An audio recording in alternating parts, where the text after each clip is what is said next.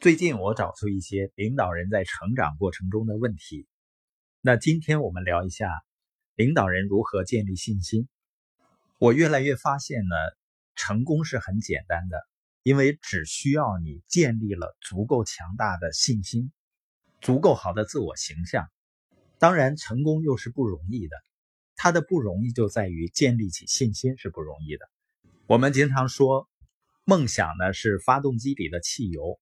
它能够给一个人提供前进的动力，那关键汽油的点燃了，才能够产生动力，使一个人梦想能够燃烧的，实际上就是信心。尤其是对于领导人，信心能够使领导者勇于冒险，并能坦率地说出自己的想法。信心呢，能给领导者力量，使他能够在需要的时刻第一个冲上去。信心也能帮助领导者处理大麻烦，并战胜失败。是信心把每个人区分开的。有信心的人在人群中总能脱颖而出。有信心的领导者能够给缺乏确定感的下属确定感，给缺乏安全感的伙伴安全感。伙伴会朝向有信心的领导人靠拢，他们想追随前进方向明确的领导者。领导者有信心，就会给伙伴带来信心。那上下齐心协力，就一定能克服困难。那我们怎么样才能够建立信心呢？我深信人的信心是能够培养起来的。在我生意早期起步的时候，如果你把信心从一到十分给我打分的话，我的信心是零点零一分。那一个人怎么样才能够从很微弱的信心变得有信心呢？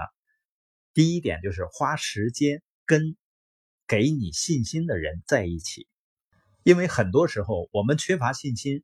是因为最经常跟这些人待在一起，就是让我们消沉而非振奋的人。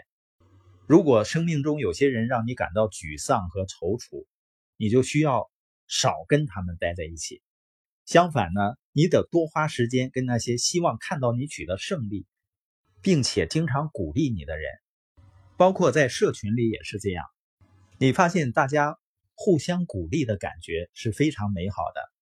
当我们取得了一些成绩的时候，能够得到及时的认可，我们的信心就会一点点的建立起来了。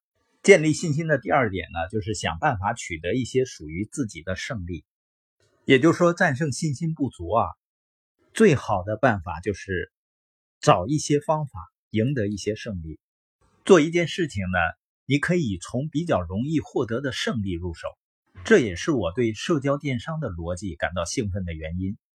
它当然不会是一帆风顺的，没有任何一个有价值的成果取得是容易的。但是人们推广社交电商平台呢，能更经常品尝到胜利的滋味。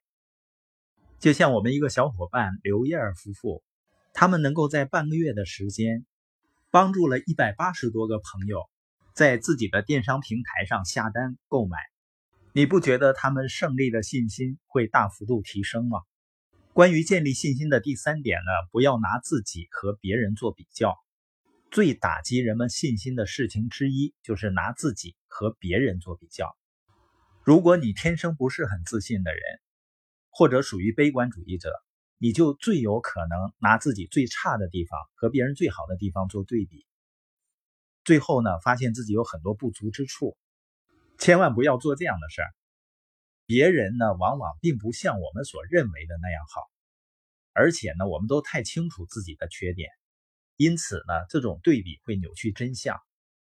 另外呢，每个人都是独一无二的，都会为这个世界做出自己的贡献。别再拿自己和他人对比了。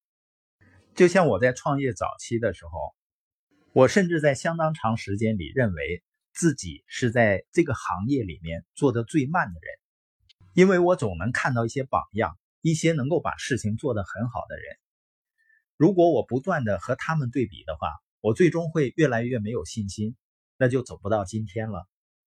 而事实是，即使我的起步或者在相当长时间做得很糟糕，它并不影响我今天能够把事情做得非常好。所以，遇到困难和障碍，还是把注意力放在自己的成长上。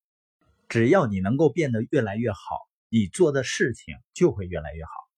最后建立信心的方法就是专注做自己该做的事情，直到成为这方面的专家。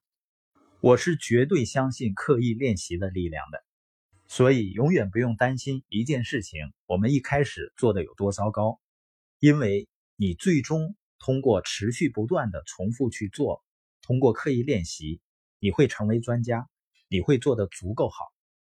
然后呢，你就会在这方面建立强大的信心。